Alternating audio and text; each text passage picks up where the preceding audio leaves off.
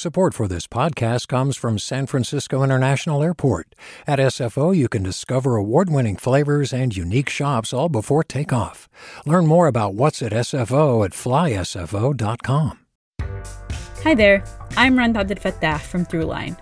If you're listening to this podcast, you know that KQED produces exceptional storytelling that keeps you informed, inspired, and entertained. Their podcasts cover issues from your neighborhood to the entire country and everything in between. Support this work today.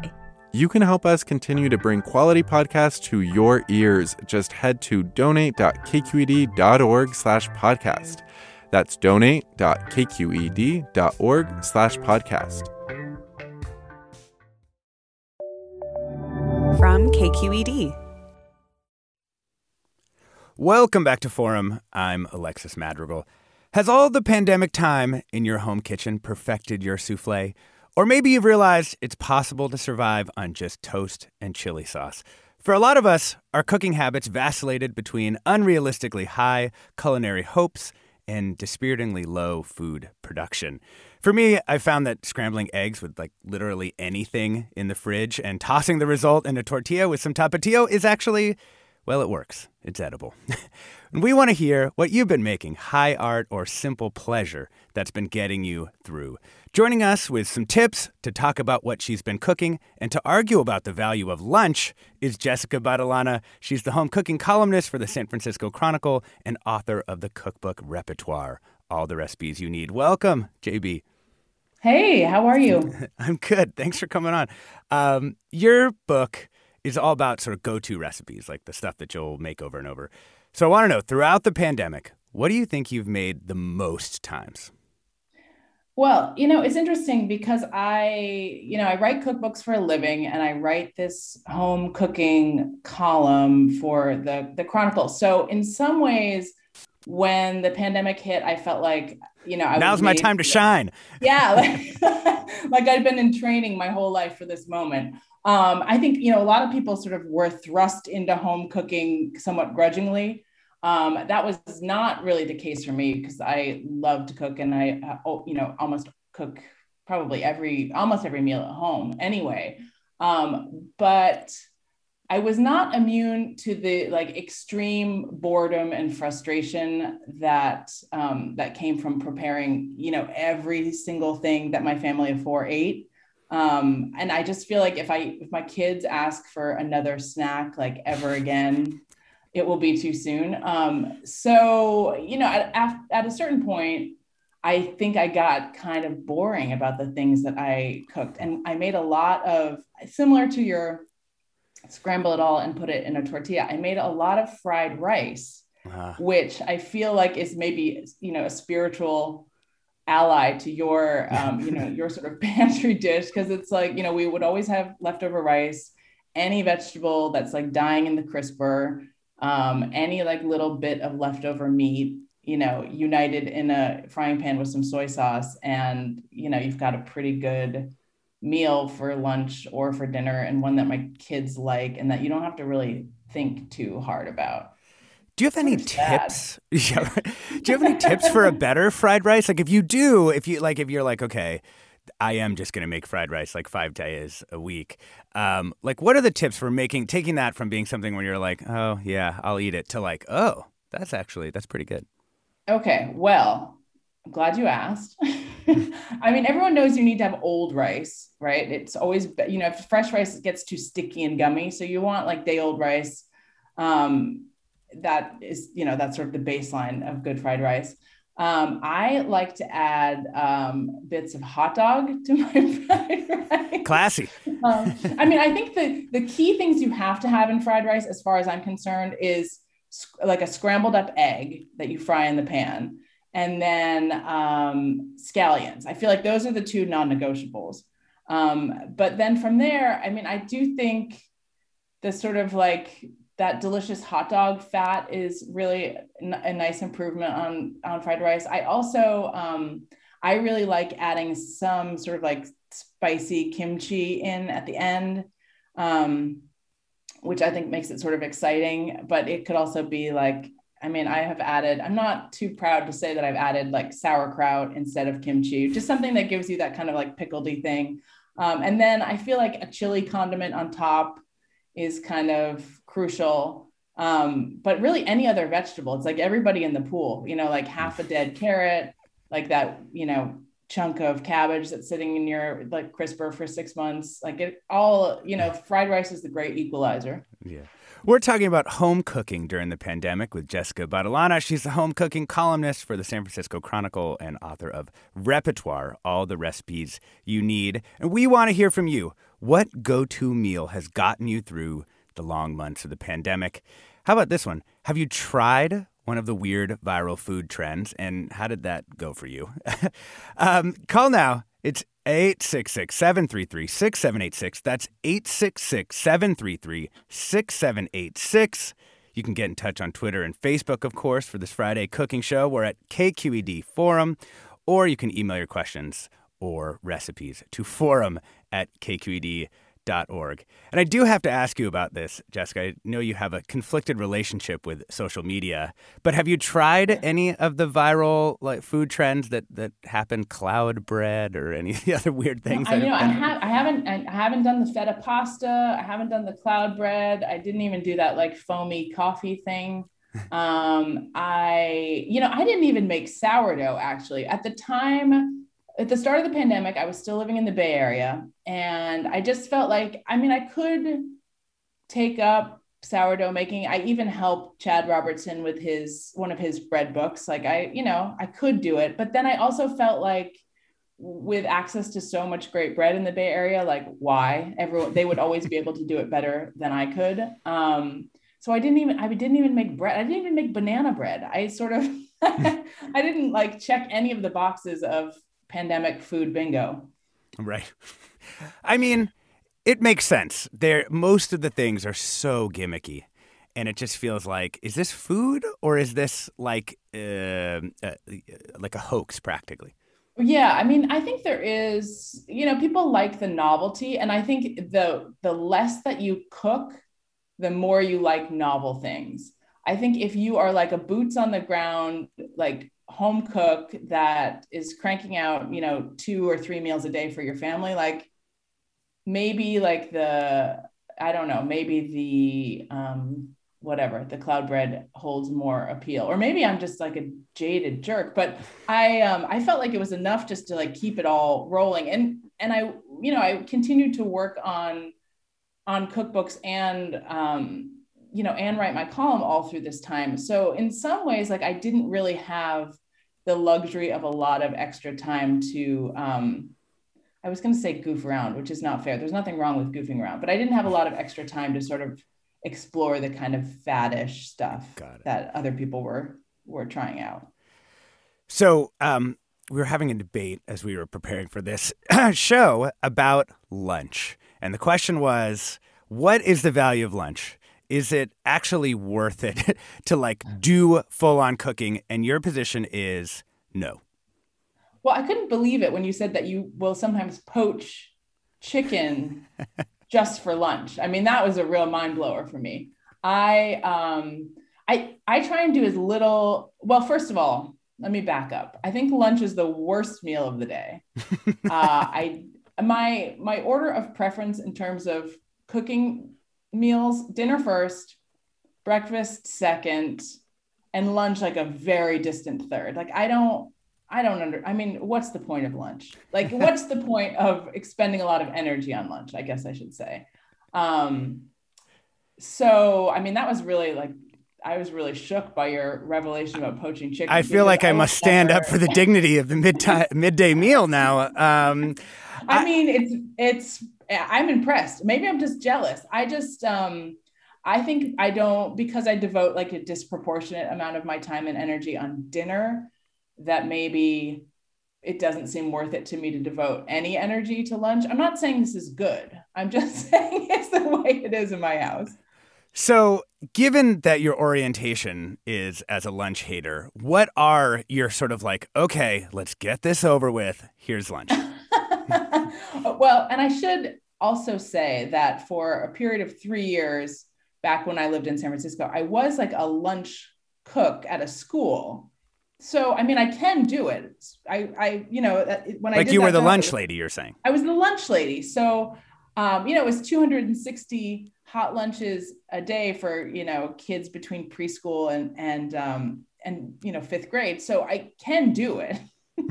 um, and I loved that job. I think it was like the best job I've ever had, honestly. Um, but at home, there is a very um, I have a very strong reliance on leftovers.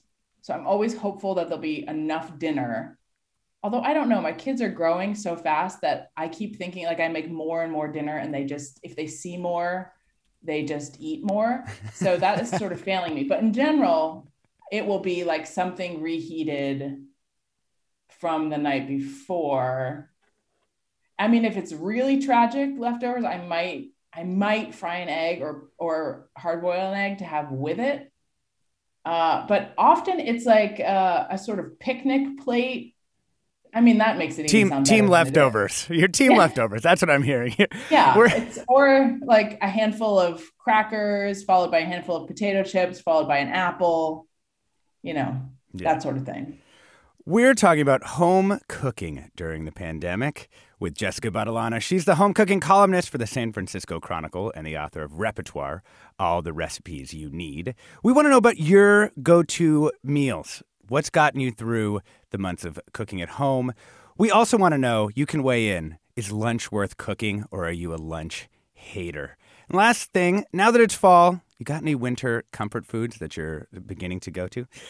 Give us a call now, 866 733 6786. That's 866 733 6786. Or you can get in touch on Twitter and Facebook. We're at KQED Forum or email your questions to forum at kqed.com org.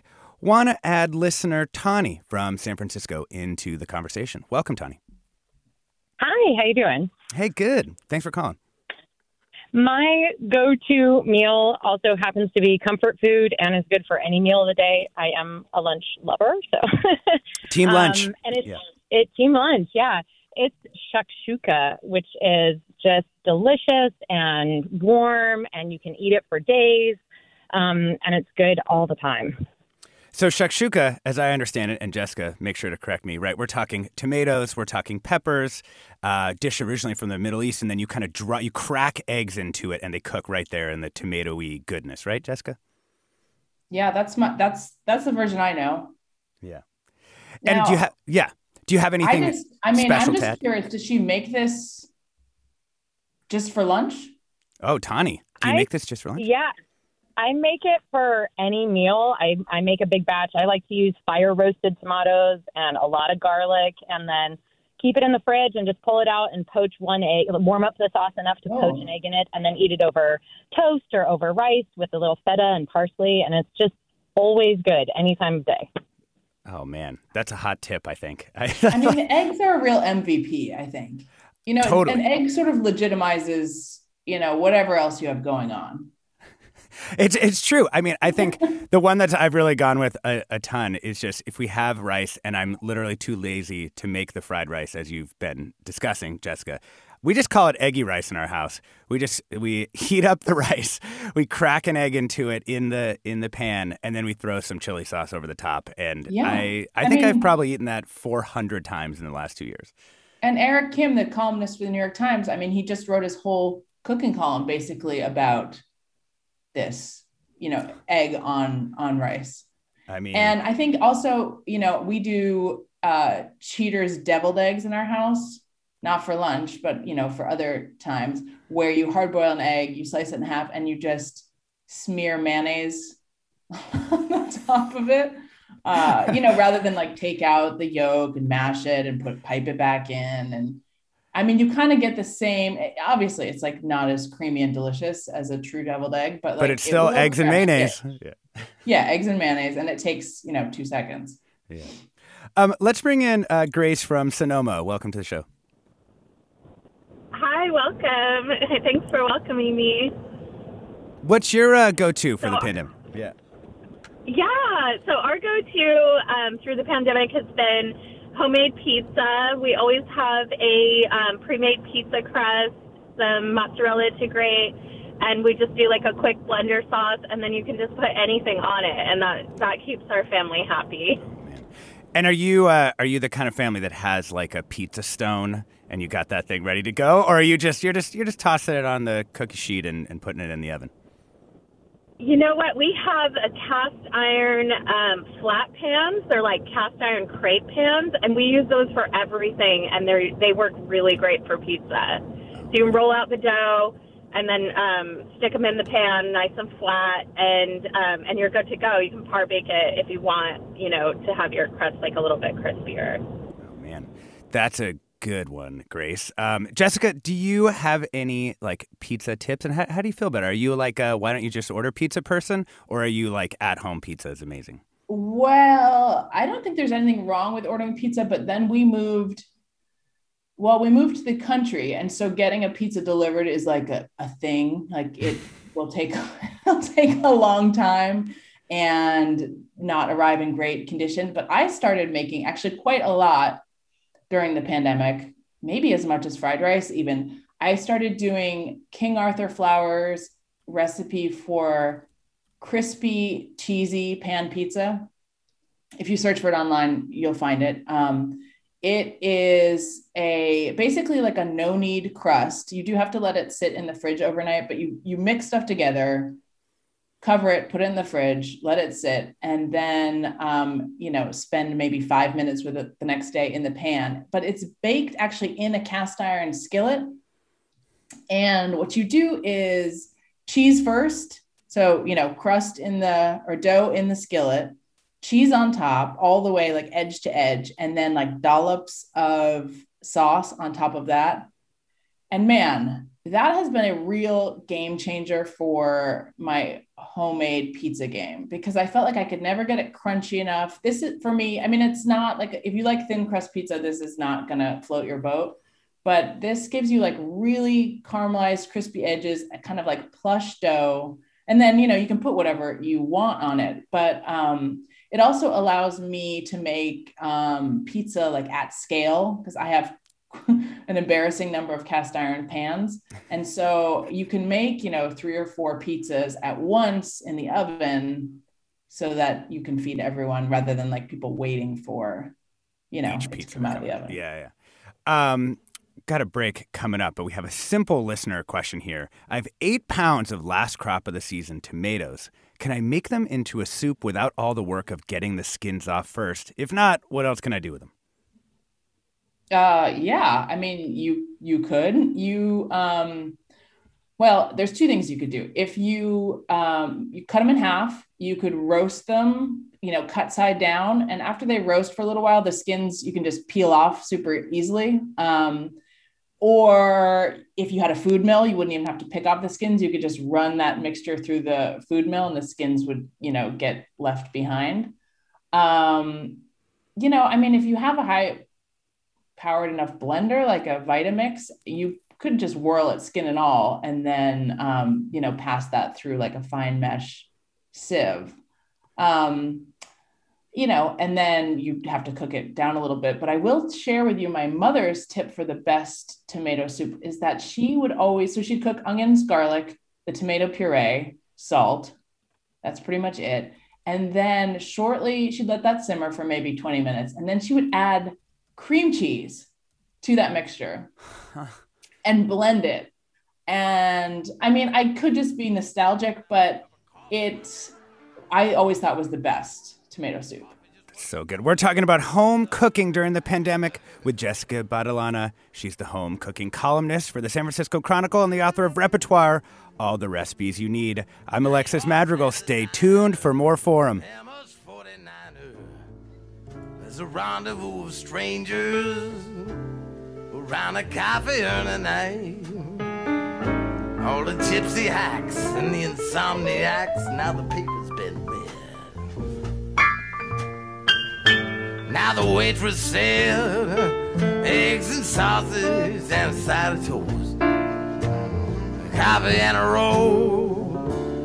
Hash browns over easy. Chili in a bowl kind of pie?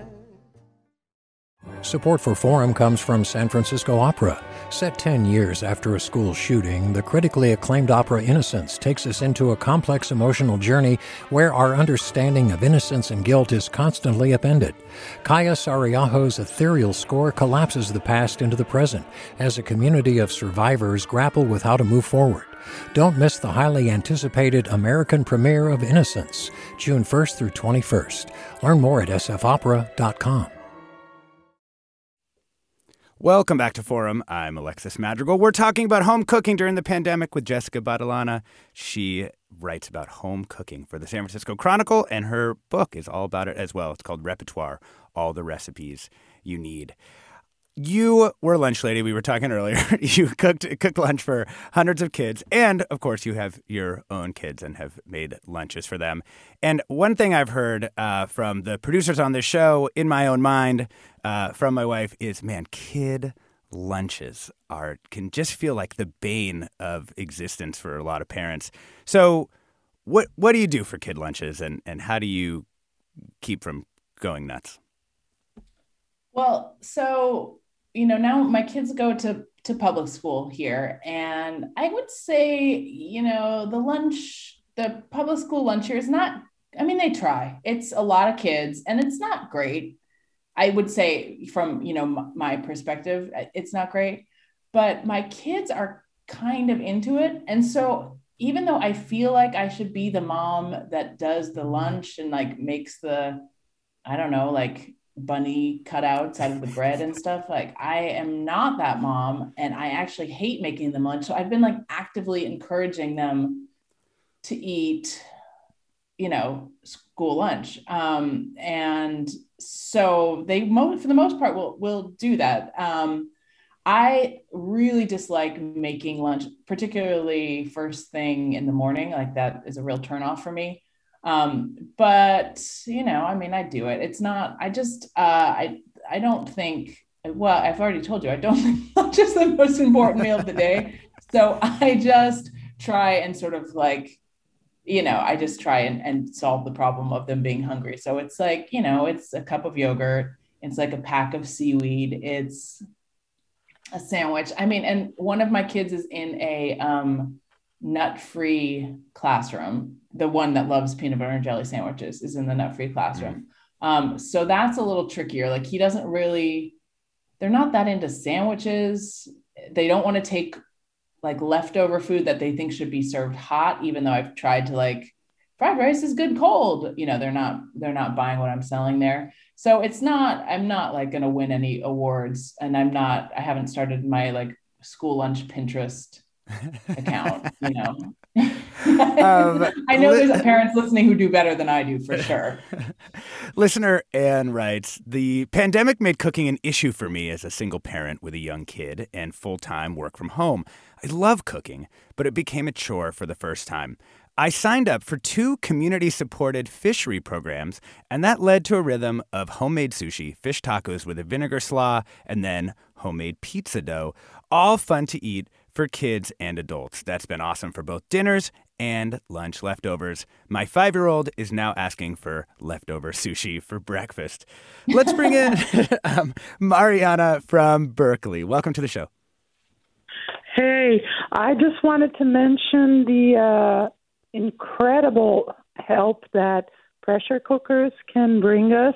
And I, being from Brazil, there we, you know, you grow up and I think that my favorite recipes are foods like grains, like black beans, that you can add vegetables to it, or you can add beef or sausage, whatever, which is kind of a traditional Brazilian food called feijoada. And so, not only do pressure cookers reduce our time in the kitchen, but they save energy and they lock in ingredients. And you can make pretty much anything in a pressure cooker. Not only, you know, cook beans and grains and things like that, but you can also uh, make uh, desserts or anything you like. It's just getting getting used to the idea that as opposed to the slow cooker, you have a fast cooker. And I'm not talking about the instant pot, even though you know there's a pressure uh, option in that the regular pressure cooker, and um, I think all of us benefit.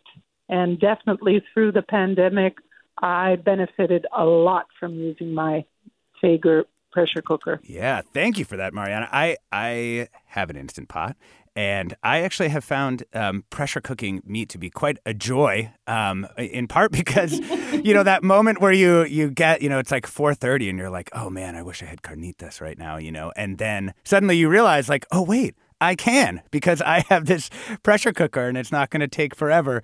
Um, Jessica Battilana, I know you actually genuinely slow cook meats a lot, and I am curious um, how you've ended up feeling about you know instant pot and, and pressure cooking generally. I uh, I don't own either one. I don't really know why. There's no good reason. In fact, I was tempted to buy an instant pot recently, uh, really just because I love beans. Um, like like the caller there, I'm definitely team bean. That's like between eggs and beans. I think you can like really do a lot.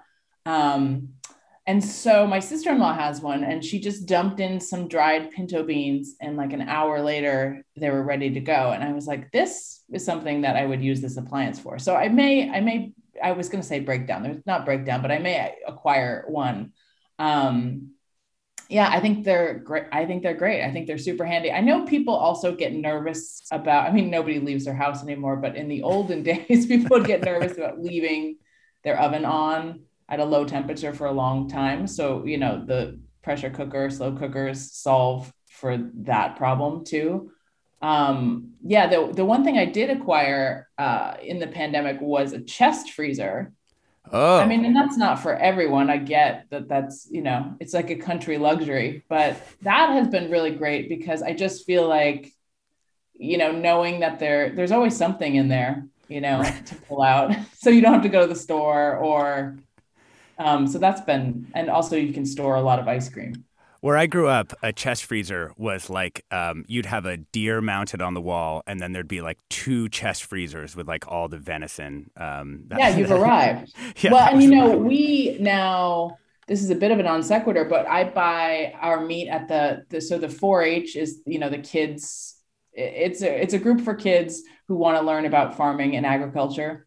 Um, and so these 4 H kids here, um, I'm in Maine now, they raise these animals um, and then they're sold at this livestock auction that you can attend as a, a, regular person. And you bid on an animal and then you get all the meat from this animal that's been, you know, raised with love by these kids who are learning how to become farmers. So I feel like if you're a meat eater, it's like a win all around. Um, so last year we bought a pig that we split with my my brother and sister-in-law um, and so that you know we had that meat to last us you know all year which felt like a total luxury just like down there in the chest freezer waiting for us did you learn to cook anything new because you got sort of unusual parts of the of the pig well you know i'm gonna so you you buy the pig based on the live weight at the auction um, and then, you know, obviously the amount of meat you get is less than the live weight, but you've, you know, you've paid for all of it. So then I was like, well, if I've paid for all of it,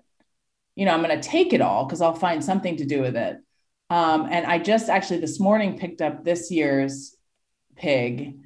And when I opened the chest freezer, I was, you know, I was greeted by the head of last year's pig that I took and planned to deal with and haven't yet you know gotten around to. So now it's go time. I've got to got to deal with the head so here are some go-to meals that uh, listeners have written in with, and we'll just go go through a bunch from here. Uh, Alana uh, says, "I've made egg salad way more than I've ever made it in my life.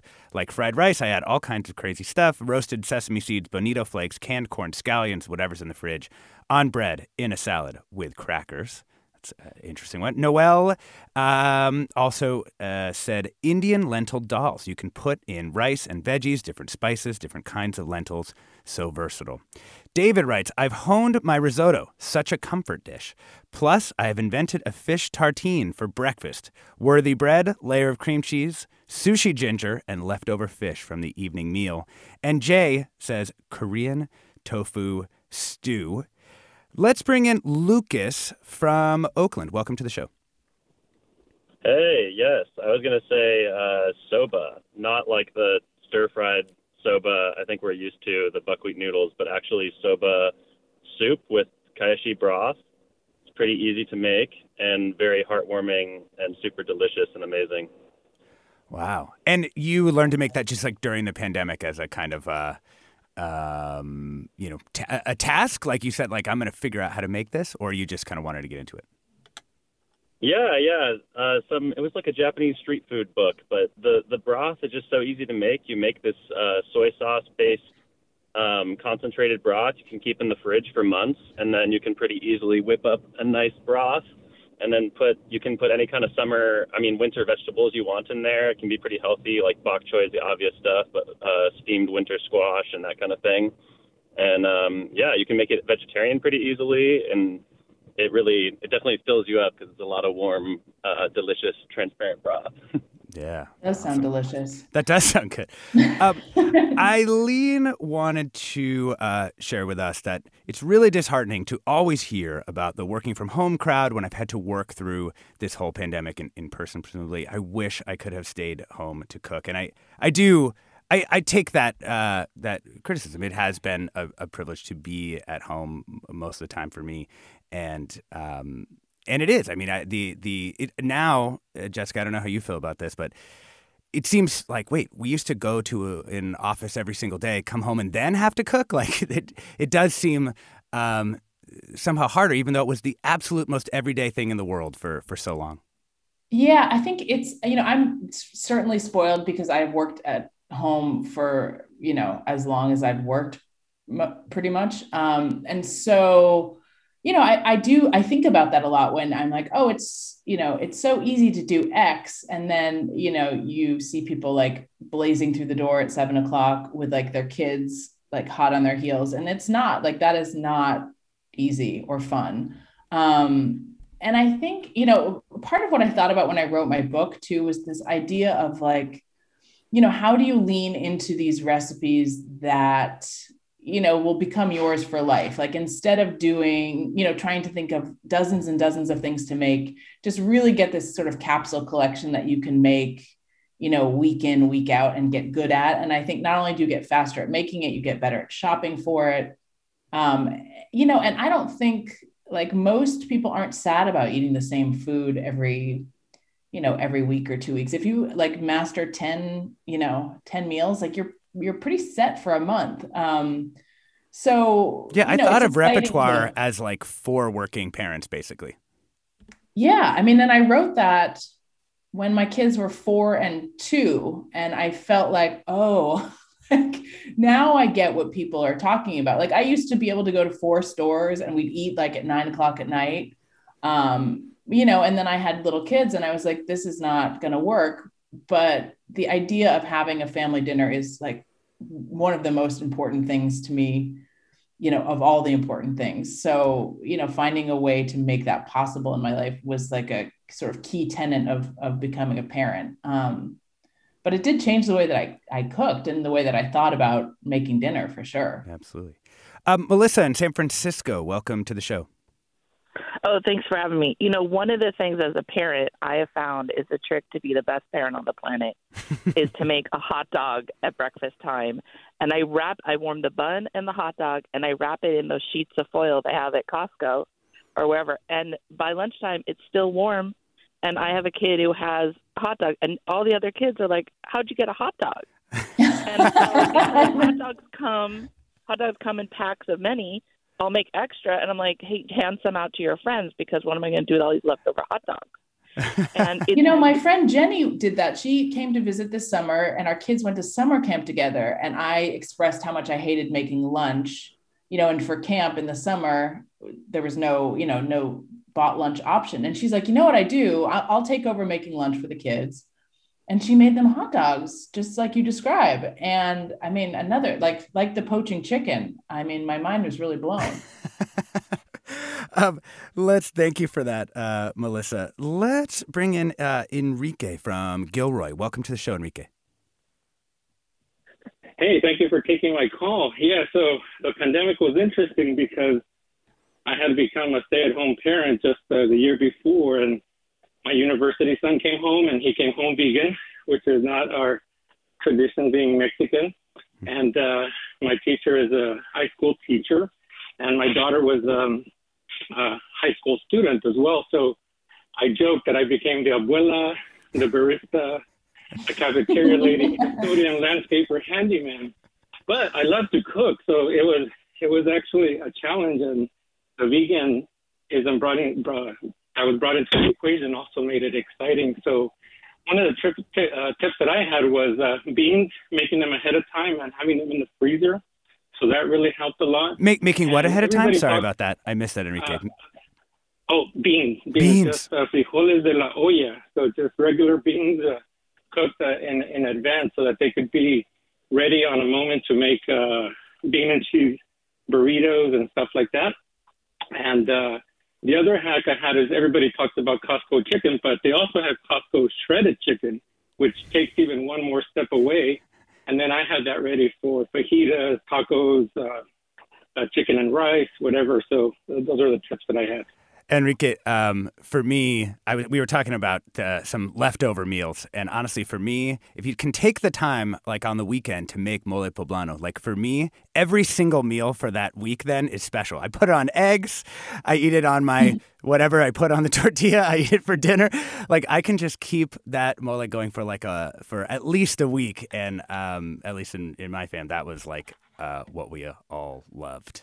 Um, so I, thank- and I know I, I bragged earlier about my chest freezer, but I do think, you know, his tip about freezing, be, you know, I, I think the freezer is an underutilized resource. Like you can freeze beans in their cooking liquid, you can freeze right cooked rice. Um, you know, you can freeze the leftover thing of buttermilk like that. The freezer then becomes like a real tool. If you like, you know, if you don't want, I actually hate eating the same thing over and over and over, like day after day but I love like reaching into the freezer and finding like a half a pint of pesto from you know I like you were going to say ice cream, and I was going to say I do too. I also love that. Um, let me, uh, we got a couple great uh, comments here. Melissa writes uh, During the pandemic, I had to prepare meals for my pre diabetic husband, my daughter, who was recovering from an eating disorder, and my son, who returned from college, who was hungry all the time. It was so difficult to find recipes that appealed to everyone. I turned to Cooks Illustrated online, and that saved me. I also survived by incorporating whatever was in my CSA box. Now my son is back in school. My son, my daughter's back in school. My son has returned to college. I can finally take a breath. Johnny in Cupertino defends going big for lunch. My lunch is the biggest meal of the day, contains right around 20 ingredients. We assemble seven servings every Sunday, and I thaw one each day in the microwave. I also don't have the time and energy to put an hour into cooking lunch every day, but by putting in the time in the evenings and on the weekends to have tons and tons of healthy choices ready to go, I get the benefits without eating into my work schedule. Jessica Battilana, last, just final last tip with our 30 seconds. Um, what's something that someone should, ma- people should make from your uh, cookbook this weekend? Oh gosh, uh, the cacio pepe, um, which is you know a, a pasta with pecorino cheese, Parmesan cheese, black pepper, butter, delicious, simple. Uses things you have in your pantry.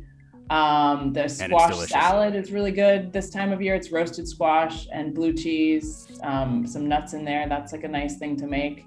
I don't know. I mean, you've seen the book. What's your favorite thing? That's perfect. Oh, I, the meatballs. They should make them. um, thank you so much, Jessica Battilana. She's the home cooking columnist for the San Francisco Chronicle. Forum is produced by Tina Lauberg, Susan Britton, Ariana Proehl, Blanca Torres, and Grace Wan. Judy Campbell is lead producer for the 9 o'clock hour. Our engineers are Danny Bringer, Katie McMurrin, Brendan Willard, and Chris Hoff. Our interns are Kimia Akbari and Jennifer Ng. Our executive editor is Ethan Toven-Lindsey, and our chief content officer is Holly Kernan. You've been listening to Forum. I'm Alexis Madrigal. Stay tuned for another hour ahead with guest host April Dembosky.